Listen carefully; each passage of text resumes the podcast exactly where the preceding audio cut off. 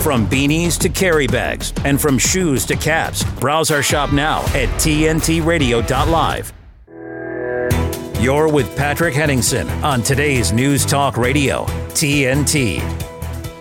All right, ladies and gentlemen, welcome to the program. I'm your host, Patrick Henningsen. Thank you for joining us on this live broadcast. Great to have you with us here on Thursday.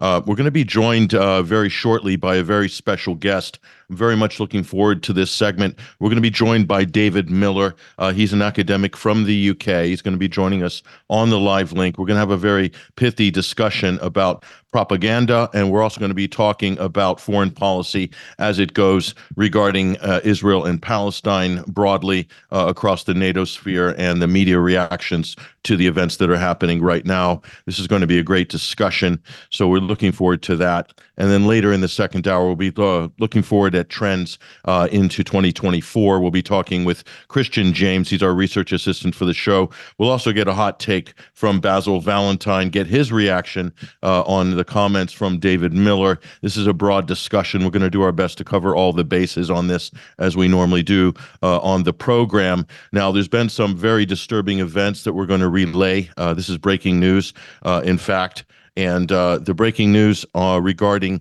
Gaza right now, uh, we can report uh, that uh, one of the last hospitals in Gaza, one of the last main hospitals, medical hubs, is now surrounded by Israeli tanks. Uh, the Israeli forces are moving in on one of the last working hospitals in Gaza. So uh, we're just reporting that. Uh, we're going to get more information from that. Hopefully, Basil will be able to weigh in a little bit uh, in the second hour on that important story. So we'll look forward to that. Now, that's very disturbing, of course, because uh, over 35 uh, medical facilities, major medical facilities, have been either bombed, destroyed, um, put out of order, or uh, completely evacuated because of the military incursions by the Israeli forces into Gaza. What does that mean? That means that you only have a few medical establishments serving uh, over 2 million people uh, in Gaza. You have nearly a million people displaced from northern Gaza after the uh, bombing and the sort of ongoing genocide that we're all witnessing, that the world is seeing. In fact, that South Africa has now filed uh, an invocation of the Genocide Convention uh, against Israel. That's all in motion right now. We'll be talking more about that uh, during the program because there's been some interesting developments on that front. That is full steam ahead. Uh, we've had a look at the 84 page report filed by South Africa. We're going to encourage people to go ahead and read that as well if you're able to. We posted that and we have links via Sam Husseini's Substack report, which we put up uh, uh, we're linked we've linked to it via the interview we did with Sam Husseini a couple of days ago. You go to at 21 Wire, that's our social media feed there on X Twitter. You'll find the links there. I encourage everybody to read this report because it's very well written. It lays out the entire history, the broad historical context, and I think the important takeaway here is that this story did not begin on October 7th. And there's been a lot of effort, uh, and we'll talk about that with David Miller in a couple of minutes, but there's been a lot of effort to frame uh, the events of the last three months as if they just started, as if history just started on October 7th, as if there was peace and tranquility uh, in the Gaza Strip. In fact, if you go, Israel violated the ceasefire on October 6th. On October 6th, if you go back and actually check the actual data on that. But that doesn't matter because there's been violations all the way back. This is an ongoing occupation. In fact, the story began in 1948. That's how long the story's been going. But if you live in the United States and in the West, uh, and you're a, a, member of the uh, goldfish media consumer community, uh, a few trips around the bowl, and you'll forget that history didn't begin on October 7th. So we're here to remind you of the context. Great report by Sam Husseini on his Substack. We've linked to that as well at 21st Century Wire. Go ahead and have a look. I'll try to drop some of these links if we can into the TNT chat community if we're able to during the program. Now, we're going to break in a few minutes. I think we're going to be able to connect David Miller uh, very shortly. Looking forward to this discussion. Does a great program, by the way which is on Press TV, who's doing outstanding work uh, on this conflict right now. Uh, it's called Palestine Declassified. And he does co host that with Chris Williamson, former British MP from Derby. Uh, so David Miller is doing outstanding work there. He is one of the leaders in uh, propaganda studies, I would say, uh, in the world right now himself, Piers Robinson, a great cohort, Mark Crispin Miller, uh, a great group of people that have been uh, providing uh, an education, a free service of education to the public on propaganda, how to decipher it, how it's disseminated, how it affects our political economy uh, in the West. So, a great, uh, absolutely a great authority on this topic. Looking forward to that discussion. There's some other breaking reports that we'll try to share with you um, as they come through the news wire. Uh, suffice to say, uh, there's a lot of commotion right now uh, because of the Jeffrey Epstein client list, and uh, I've got a personal take on this, and I'll share I'll share a little bit with you right now. Uh, my take in on on this story is that when you look back at the Julie Brown's reporting, initial reporting on this story that led to, and then you had the Gawker, uh, Bryant's Gawker article with the client flight logs and so forth you have all that. I didn't see a whole lot new in terms of names in this latest uh, release of the witness testimonies, these documents that have just been put out. There is a bit more context, though. That part is interesting. The question is is this going to trigger any more uh, legal actions? Are there going to be any more arrests, indictments? Certainly it's possible, but mm, that's the big question. Is there going to be any result from this, or is this going to blow off steam? And, you know, Prince Andrew is already uh, settled. I don't know, a multi fourteen million dollar uh, private lawsuit or whatever on this. So I mean, he's already paid out. I don't think there's going to be any more actions against him. Uh, I could be wrong. I'm not a uh, a legal eagle on this, but uh, it is interesting. Alan Dershowitz is in the frame once again. He's tried so hard to get out of the frame. Mr. Dershowitz, who supposedly volunteered to represent Israel uh, in the uh, international courts of justice defense, which it's going to have to mount in due course, very shortly. In fact, Israel says it's going to the World Court to defend itself. Anyway, is Dershowitz still going to be the uh, the legal face of that? Probably not. He's a damaged brand on so many different levels. But uh, I think that would be kind of an own goal by Israel. But hey, they've been known to score a few own goals lately, uh, those Israelis.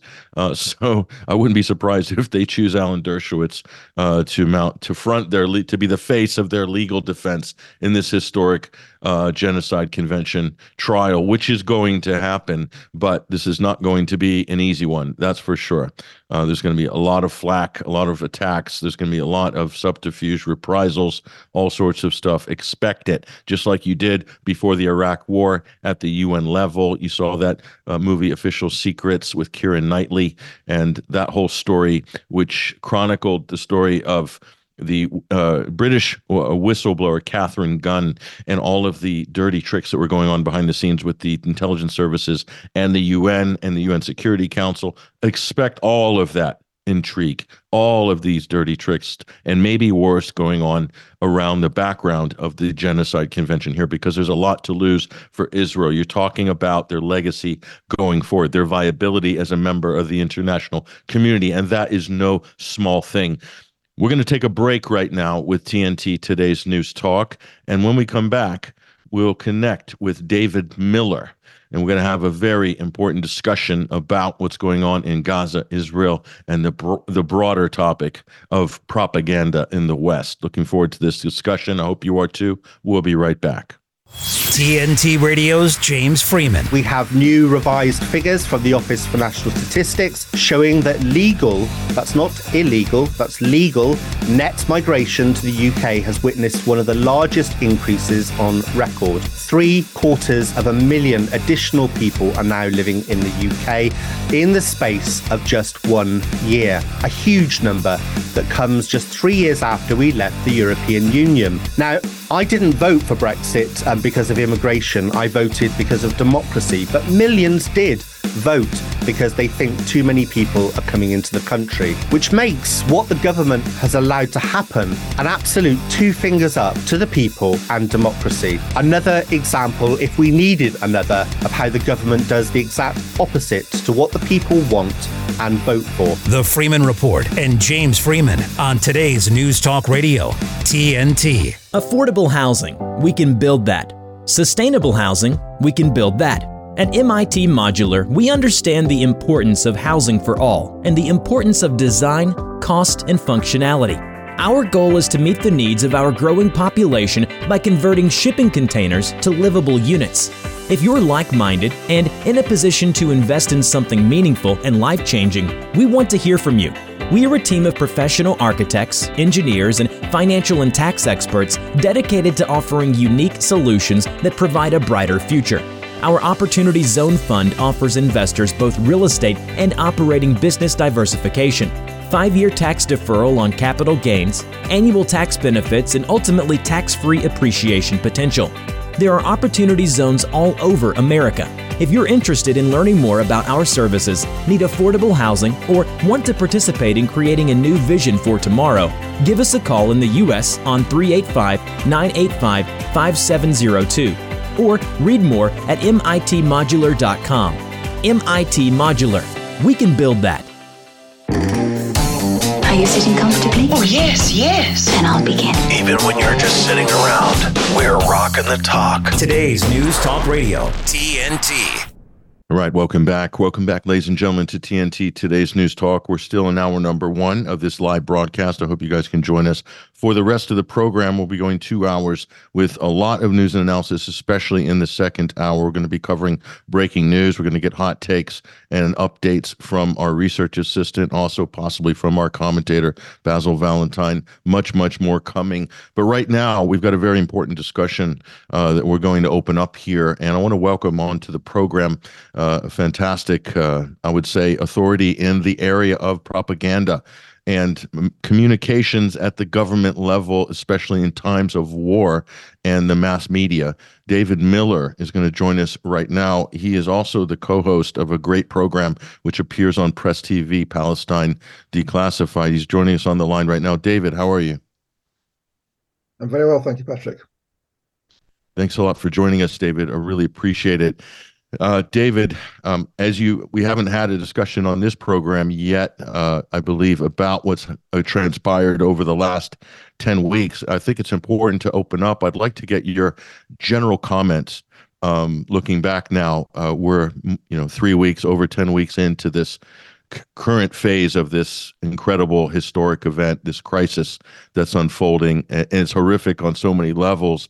Um, I'd like to get your just opening statement, your general thoughts and observations about what has transpired and what you think it means in the broader historical context of this region of the world. And then we're going to get into the topic of propaganda because this has just been the most incredible roller coaster of disinformation and propaganda. But David, I'll open up the uh, floor to you on the general subject from October 7th forward. Go ahead.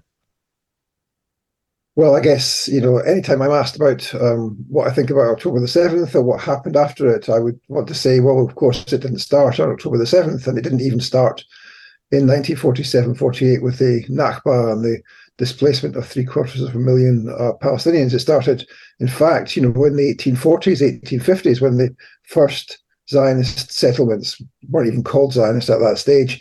Um, were started, and um, since then there's, there's been a constant process of escalating ethnic cleansing, culminating, of course, first of all in the Nakba, as I said, in 48, and then, of course, in the uh, the Naksa in 1967, when the Golan uh, and um, Gaza and the West Bank and East Jerusalem, as well as the Sinai Desert, were taken by the Israelis. And of course, the Sinai was given back as part of the uh, um, deal which was made with the Egyptians, which, of course, has been um, part of the, the history of the, the horror uh, an ongoing uh, ethnic cleansing against the Palestinians ever since. So that's the big picture. This is a, uh, an imposed settler colony, um, predominantly of white European Jews. Uh, of course, since then, the uh, the Mossad, in particular, took steps to make sure that many millions of other Jews came to uh, what's called Israel from um, North Africa, from West Asia, and they did that by essentially um, uh, threatening and scaring them out so that now they can say that uh, a bare majority, uh, an almost majority is, are white Europeans, and then there are a whole series of others who are what was called Arab Jews back in the day. They're now called Mizrahim.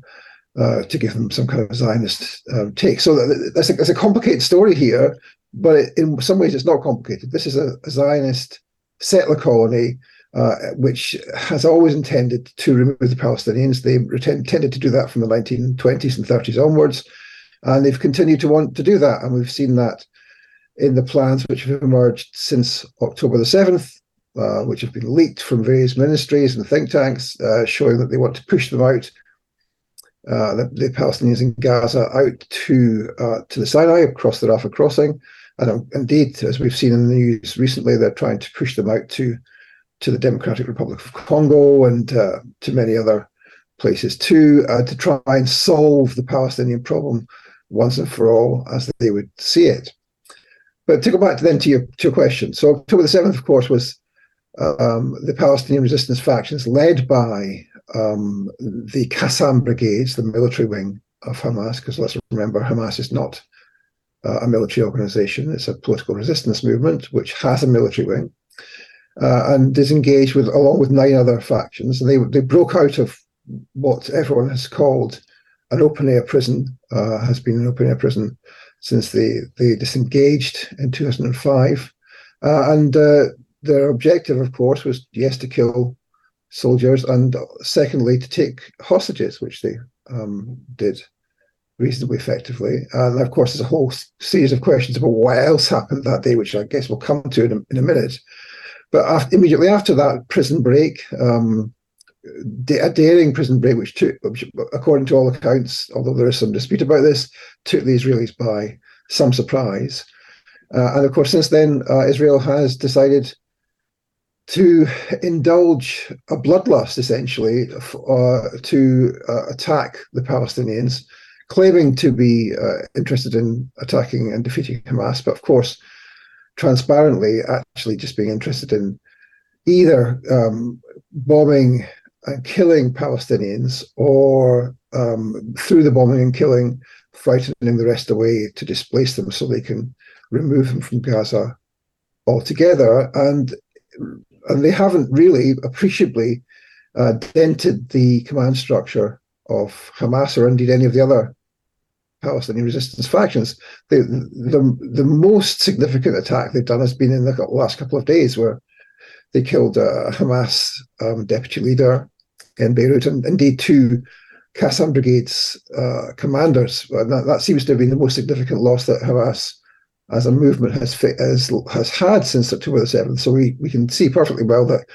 while they have demolished 70% of all buildings in Gaza, they haven't managed to demolish even 1% of uh, Hamas's command structure. So we can see perfectly well that the objective has not been to uh, to destroy Hamas. And in fact, even if it had been their objective, we, we have seen since they went into the ground offensive that they have been remarkably ineffective in um, destroying or degrading uh, either the, the, the, capacity of Qassam Brigade and Hamas more widely or the other resistance factions, because we still have uh, every day rockets being fired, including from within parts of North Gaza, which are supposed to be under the control of the occupation forces. So we can see that we, have a, I mean, you want, you want the big picture. We have a situation in which the Israelis are losing uh, and in a context where the world is moving from unipolarity, where the writ of the US uh, runs, to multipolarity, where the US's word is not the law anymore. And so we have a desperate situation as far as the Israelis are concerned that they want to find a way to make sure that the US will support them because they can't carry on without US support, as we've already seen. And the US is um, becoming increasingly reluctant to openly support them or to come in uh, directly on their side in a conflict. And the reason for that is not because they have any great sense of uh, not wanting to be part of genocide. They're already uh, up to their blood-stained necks in the genocide. But the reason for that is that the US is scared. They, even although they have a kind of ideology of empire at all costs, they are scared. Let me give you the, the two reasons why I think that's the case. Just to, conclu- to conclude, uh, which is, first of all, the Operation Protect Prosperity, which was launched when the Ansarallah movement, the government of Yemen, uh, quarantined the whole Red Sea and closed down the uh, Israeli port of Eilat. Um, uh, and uh, as a result, the the US had this coalition which they said was going to uh, kick the ass, I suppose the Americans would say, of, of Ansar Allah. and immediately the US Navy said, we haven't got enough boats for this. Secondly, the French, the Germans, and the Italians said, we're not going to be under US command, we're out. And thirdly, the US admitted in the pages of the New York Times, no less, that they were a little bit reluctant to to to sink uh, Ansar Allah boats or to attack Yemen directly because what might happen is that Ansarallah might sink US boats, and of course they would. And so they decided they weren't going to attack them really. And of course, they have done a, a small attack, killed 10 fighters uh, the other day on three speedboats. But the, the US is scared of engaging fully with Ansar Allah. And of course, almost immediately after that, which is my second example, the, the US indicated that its uh, second aircraft carrier was going to be moving away from the Eastern Mediterranean and back towards the West. So the, the US is not a dependable ally, and the Israelis are therefore desperate to bring them into the conflict. And that's why we've had in the last week uh, the attack uh, in Beirut, uh, the assassination of the senior IRGC commander in Damascus, uh, the attack, uh, the massive bombing in Iran, which has killed, I think, more than 90 people at the, the occasion of the fourth anniversary of the assassination of Qasem Soleimani, the, the, the widely regarded commander of the, the Quds Force, which has been responsible for the creation of the axis of resistance throughout the region. Uh, and of course, um, lastly, a fourth thing, uh, the attack on the, the, Iraqi resistance as well. Uh, so that's, that's a very wide scale attack, obviously directly by the Israelis and indirectly by the Israelis in each case. And of course, the intention is to, to cause Ansarallah and Iran and the Iraqi resistance and Hezbollah to escalate in order that the Israelis can bring the Americans uh, to the the front. Uh, and now I think that's that is destined to fail. But uh, I'm going to stop there and let you ask me another question. Well, the I think you've opened up. Uh, let's just round off the big picture there, uh, which you've you've opened up that discussion because it's I think it's a, an important discussion, especially going into the new year or going into 2024, and that is one of the big trends that we and others have identified is we're seeing the emergence of this multipolar world uh, and the, the, beginnings of it. You could say what are the, the green shoots uh, to use a, a, a common political term they like to use for the economy, the green shoots of a, a multipolar world, but it's it's interesting. The Middle East, David, all those things that you just mentioned there, um, mostly all of those actors, be they state or non-state, they are kind of working independently on their own volition.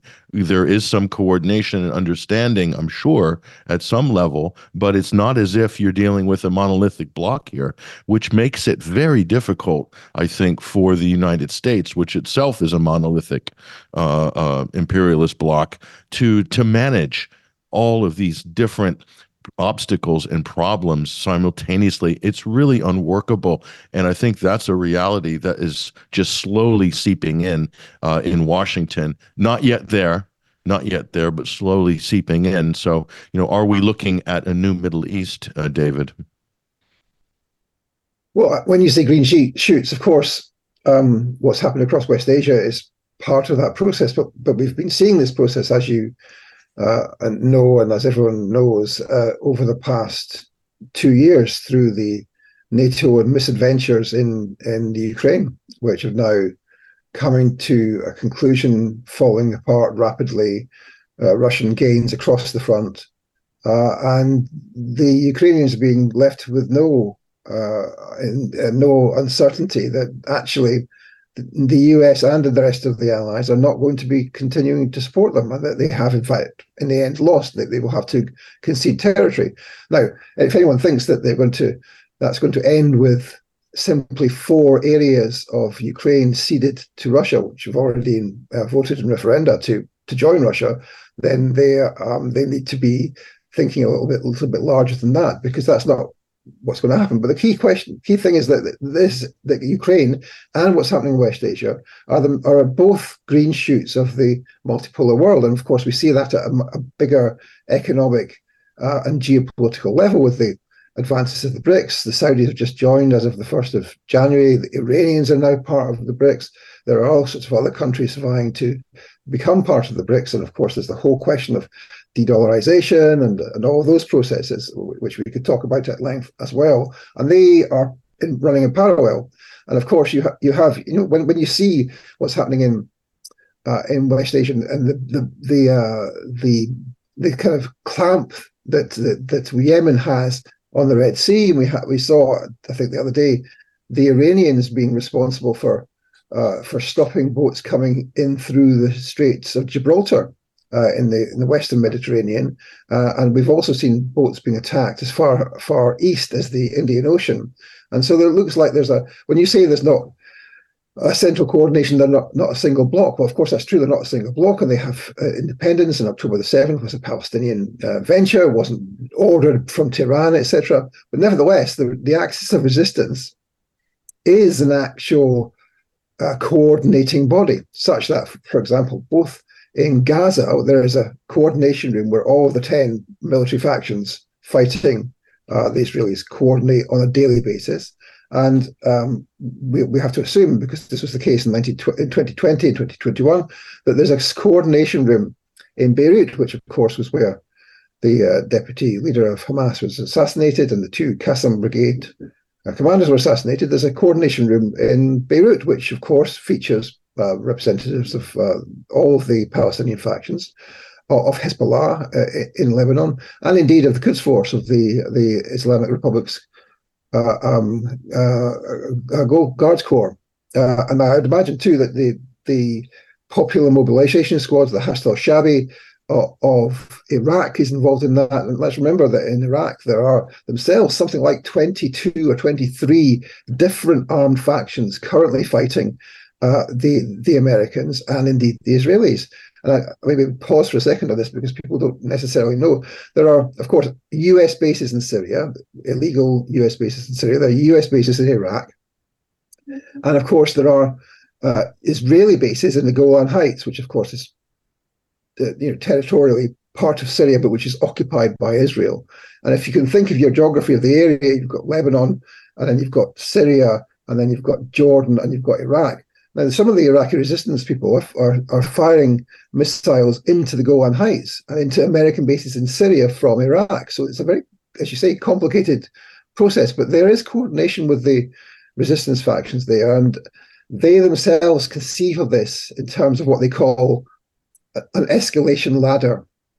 So, just to give you one example of that, um, Hezbollah has a declared five kilometer um, depth from the border from, uh, in, into Israel, which it is uh, part, which is part of its military operations, and it will not go beyond five kilometers unless and until there's specific Israeli escalations, which there have been some of.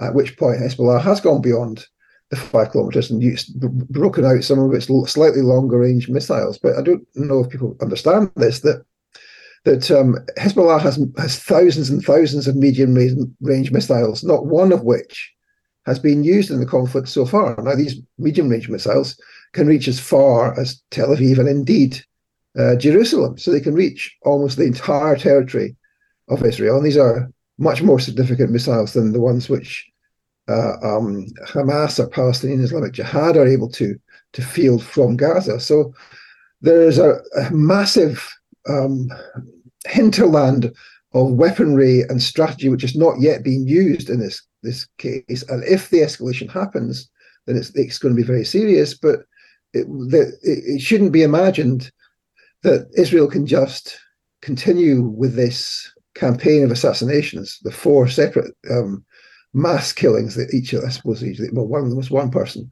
which they have done in the last week or so. There will be a response, and the responses have been you know, it's been noted in Iran and in uh, Damascus and in Iraq and indeed in, in, Lebanon that there will be responses to these attacks, um, but they haven't come yet, and we wait to see, I guess, with some trepidation, what's going to happen as a result. So that brings us, and uh, thank you for that outline. I think that's good to have the perspective on um, what is the axis of resistance. By the way, when I talk about this with some of my American colleagues, David, they really don't know what I'm talking about. That to me is quite shocking. But anyway, that's for another discussion.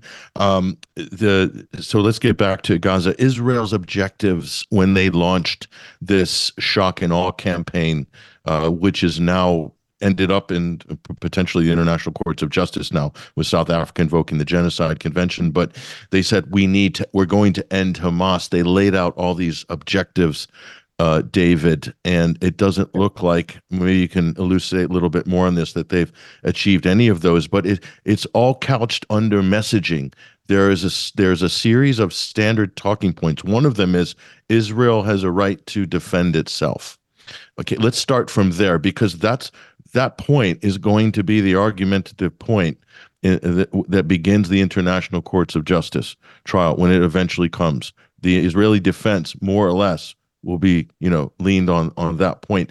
Uh, this is all part of a broader discussion about propaganda, but um, let's let's try to understand this a little better, David. But go ahead. So, um, the the it's been a it, uh, my contention is that what they have done in the last um, 10 12 weeks however long it is now has been um, born out of uh, a sense of powerlessness and a sense of bloodlust essentially they want to kill as many palestinians as possible. Uh, and there's a strategic element to it too which is of course that they want to drive the rest out um, and it's bloodlust because they feel powerless because they they know that they cannot defeat the resistance factions. They they haven't even defeated the smallest of the resistance factions. People don't know, I guess, that there are eight, eight or ten resistance factions. So I mean, in addition to to Hamas with the Qassam brigades and the Palestinian Islamic Jihad with their Al Quds brigades, there's of course the the, the, the, the PFLP, uh, another faction of the PFLP, the Democratic Front for the Liberation of Palestine, there's the Mujahideen Brigades, there's the Popular Resistance Committees, etc., etc. So there's a huge number of organizations there, including, of course, let's, let's remember, uh, the Al Aqsa Martyrs Brigades, which is an armed group which would appear to have some relationship to Fatah, which is the organization which, of course, leads the collaborationist Palestinian Authority. So you you have a, an extraordinary range of groups there. Um, three, four, five of them, perhaps secularist and maybe uh, formerly Marxist, uh, and the rest of them all Islamically orientated. And they're all working closely together, as I said, in an operations room uh, within Gaza. And they, they haven't been defeated. They ha- uh, if you follow the telegrams closely, you see there has been the occasional uh, Qassam fighter killed, which they, which has been announced, and perhaps they're they're not saying uh, about some of them, but it's pretty clear that they, they haven't lost significant numbers of, of uh, fighters, whereas it's very clear that the uh, Israelis have lost very significant numbers of fighters. They're claiming, I think, that they've lost something like 160 by now. Uh, but it's very, very clear if you watch all the telegrams that various different streams that come out from different sides, that there are some very, very serious losses of life which have ha- which been inflicted on the IDF. Something like 700 military vehicles, including tanks, uh, um, blown up and destroyed. It's been suggested that the two helicopters have been shot down in the last few days by the resistance forces. Each of these tanks uh, c- contains four, maybe more uh, personnel. There have been really a large number of spectacularly planned uh, ambushes. So, I mean, I, only in the last few days I've seen uh, Qassam brigades talk about minefields, which by which they, I think they mean previously planted minefields done weeks, perhaps months ago, where and they just wait until the IDF is within those minefields and then they remotely detonate them. And that's leading to really very significant IDF casualties. And we're not seeing anything like uh, a true representation of that from Israel. One one way we know that I think is through the the northern front. So Hezbollah have lost I think more than 150 uh, of their fighters, and the, each time one of their fighters uh, is killed, they put out they, they've got a formal studio portrait of the fighter, and they, they name them. They say where they're from. uh, it, it, looked from uh, about a month ago that the IDF had lost something like 200 in the, in the north. And there was a famous moment where an Israeli journalist, I don't, I'm not sure how they got into there, but they wandered into this um, this container, opened the container, and inside the container, uh, uh, along the wall, like in bunk beds with four bunks, there was, there was 30 or 40 dead bodies, which had not been announced by the IDF. Right? So we, we don't know what the, to- the, total is, but they're clearly losing large numbers of people, and they're, they're clearly losing. And so, of course, they had to remove the, the Golani Brigade uh, two or three weeks ago um, uh, because, first of all, a quarter of its entire um, force was wiped out on October the 7th itself, and then another quarter was wiped out uh, during the uh, land incursion, the ground incursion into Gaza. That's the elite, uh, one of the elite battalions of the of the IDF, and then, of course, they just the other day removed two or three other um, um, uh, groups from Gaza, probably to pivot to the north to to Lebanon because they want to provoke Hezbollah and to, to try and bring the Americans back in. But they are losing very, very badly there. Uh, and it's quite quite clear that I mean, even the, the, Israelis themselves have said now, some of them, that uh, they can't defeat Hamas. They, I mean, they say it in they tend to say it in terms like we can't defeat an idea like Hamas, and of course that's true. But what they also mean is that they can't actually defeat the practical Hamas uh, and the other factions in the tunnels um, because they didn't they don't know about the tunnels. So it appears they don't have the proper intelligence, and they are at risk of being um, uh, ambushed at any uh, at any moment uh, in the territory which belongs to the fighters of Gaza. You know, they're running into the same sort of problems, David, that uh, the Americans ran into in Iraq, that uh, even the Syrian Arab army has run into during its long and dirty civil war over a decade in places like East Aleppo and various neighborhoods in Damascus and beyond that. Uh, it's very, very difficult uh, to do urban warfare, especially if you're not able to counter uh, the count the insurgency uh, that's being waged against a, a, a conventional force. Um, it's it's very uh, worthy of more analysis. We're going to take a break. However, when we come back, I want to talk about a what really happened on October seventh and how that was used, the disinformation, the the fake stories, the fabricated reports, and how they were used to motivate the Israeli state, the armed forces, and to get the backing of the international community. Why is that significant? We'll discuss that with David Miller, our guest, after these messages. I'm Patrick Henningsen, your host. This is TNT, today's News Talk. We'll be right back. When a crisis hits, close to home and across the globe, nonprofits are on the front lines, ready to serve. Keep coming, keep coming, keep coming. The demand for charitable services has skyrocketed and nonprofits are rising to meet the needs. Healing, nurturing, rescuing, honoring, protecting, caring, inspiring. The work of philanthropic organizations of all sizes across all missions has never been more important, and it's donors and volunteers like you who make all this possible. Thank you. Together, we change the world. The Nonprofit Alliance. I said, Could she die? And the doctor said she could. It was so scary.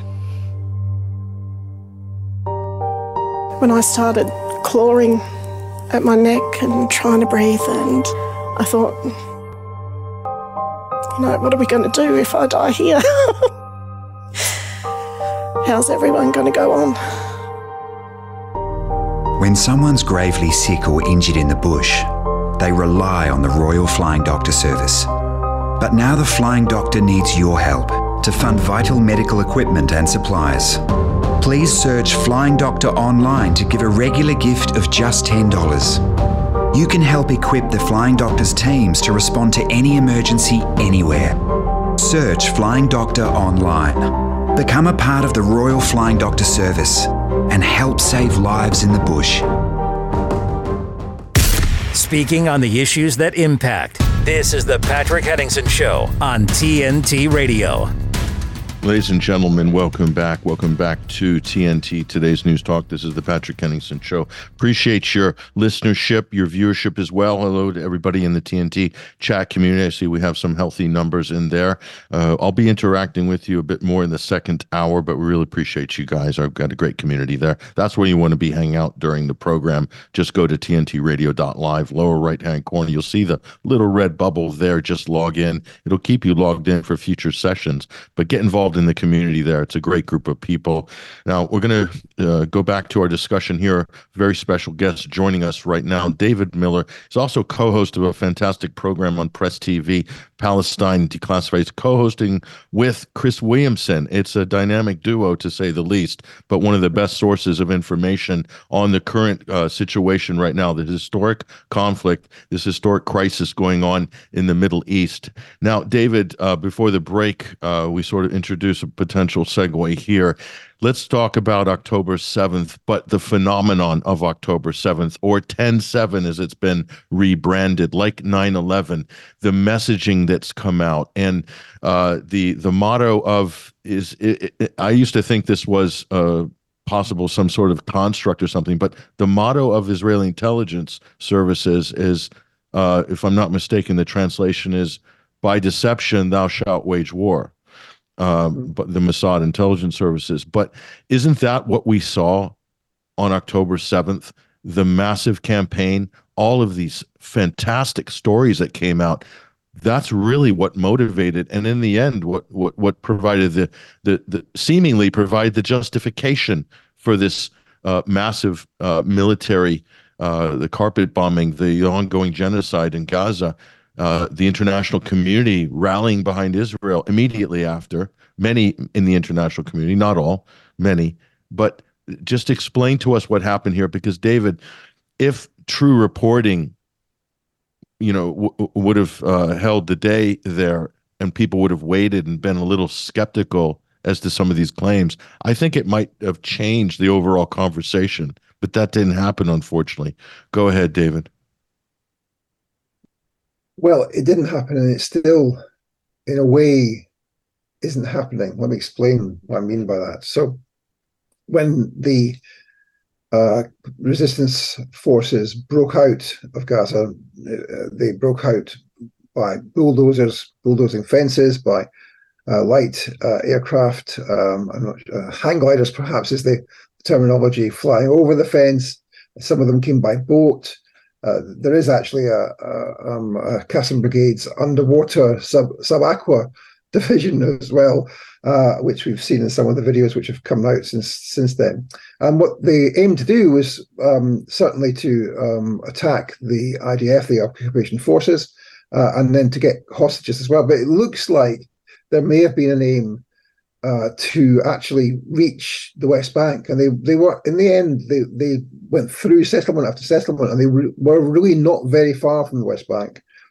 Um, by the time they, they were sort of repelled, it took a long time to repel them. Now, just to, to go on to what happened, the, of course, the official story was um, 1,400 dead uh, and um, many hundreds of civilians among them. And of course, what then happened was, in as this the story went on, was that we had um, reporting on who these people were who were dead and whether there was 250 or 300 at the festival, which was right beside the Gaza fence, um, and um, how many uh, others had been killed in the various of the, of the kibbutzim. Uh, for example, in particular, kibbutz Be'eri, which is one of the main places uh, of confrontation. Uh, and and Haaretz, the liberal Zionist newspaper, was compiling the data and the names of all the individuals who had been killed. And of course, after a while, it became clear that 1,400 people hadn't been killed. The, the Israelis then conceded after a while that uh, 200 of the, those who had killed had been resistance fighters, and they had been so badly um, charred in the most instances that they was they, they, were unable to recognize that they were resistance fighters. And there is the clue, um, which we'll come back to in, in short, very shortly. So that left you with 1,200. And then, of course, the figures were revised down again to, to 1,000. And of those 1,000, I think 371 were IDF or police or other security personnel, armed militia members from the kibbutzim, because of course the kibbutzim, uh, all the kibbutzim are armed, uh, and um, so you had something like I don't know 500 or 600 alleged civilians uh, killed. And then it became apparent that uh, what was happening. Well, there's two things to say. One, then, then of course, let's deal with the question of atrocities first of all and, and come back to the civilian deaths. First of all, the atrocities. So there was mass rape. Uh, a woman's pelvis was broken because she was raped so violently. Another woman had her breasts chopped off, etc., etc., etc. Mass rape. Uh, and it was even said by the Israelis that um, particular um, Hamas commanders had been had been given the names of particular female IDF personnel to rape and stuff like that, which is then, of course uh, quietly removed from the, uh, the, the various uh, reports of it. And of course, there was also the question of the, the, the beheaded children and babies. And it was said there were 40 uh, children or babies, some of whom had been beheaded, and sometimes they said all 40 had been beheaded. Uh, and then, of course, that story collapsed. Like both of those stories have collapsed. The beheaded uh, story collapsed quite rapidly, but it didn't stop the Israelis making use of it. They, in fact, to this day, there are still Israeli propagandists talking about beheaded babies or beheadings. Uh, and and it doesn't seem to matter that everybody knows or everybody who's paying any attention knows that these are false stories. We know that there was was there were no babies killed at all uh, uh, in uh, on that day. There was a, one child, I think, between the age of three and uh, uh, and seven who was killed, and then I think Haaretz removed that from the figures. Anyhow, no babies were were beheaded. There was a story about a baby being baked in an oven that turned out not to be the case either, and uh, uh, and all of that story fell away.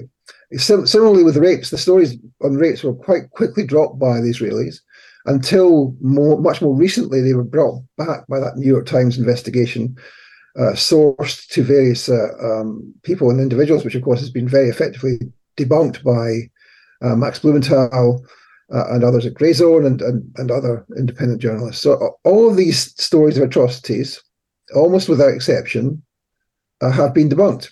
Uh, it doesn't stop the Israelis from trying to use them again and recycling them and giving them to the journalists again, who then pretend that this is new information, when of course it's not. So that's the atrocities. Now, there's the, now the civilians, of course, they what happened with the civilians, and we still I don't know exactly what happened, but what we do know uh, is that there's a uh, a directive inside the IDF called the Hannibal Directive, which was previously secret, which only became uh, um, public some years ago. Uh, and it was then revised at that stage. And the Hannibal Directive means that that there's a, a, a, a, permission is given to the IDF to kill hostages, should it mean that they are able to kill terrorists, i.e., resistance fighters, at the same time. And so people started to conjecture: was there any sense in which Hannibal had ha- had happened or been authorized that day?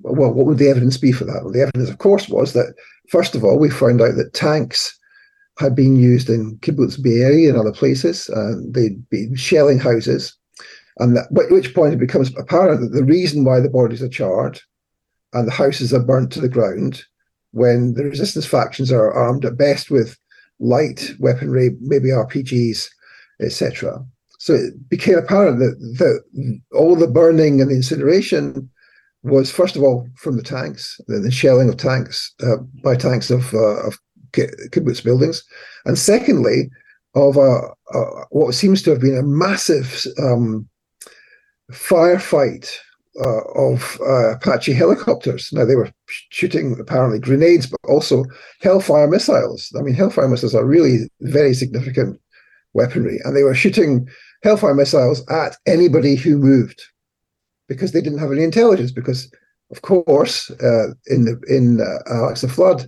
the first thing that the resistance fighters had done was to disable all the intelligence. They were blind, and so they just shot at anything that moved. They weren't being given targeting advice, and of course, what that meant was that they killed very many civilians. And anyone who's seen the video footage put out by the IDF itself of all the cars recovered um, from outside the festival, uh, almost all, I think, from outside the festival. You can see there's something like three or four or 500 cars, and maybe half of them are, have been incinerated. Now, probably without exception, those incinerations have been accomplished by Hellfire missiles or possibly tank shells being fired at cars with uh, festival goers uh, in them trying to flee. And of course, the I mean, there's some examples, isn't there? I mean, I don't know if you remember the, there was footage at the time of, of people running on foot to get away from the festival. And that was because they realized if they got in their car and drove north, they would, enc- they would encounter uh, armed police who'd block the road. So many of them went the other way, at which point, presumably, helicopter pilots assumed that they were they were um, Hamas or resistance fighters and simply killed them all.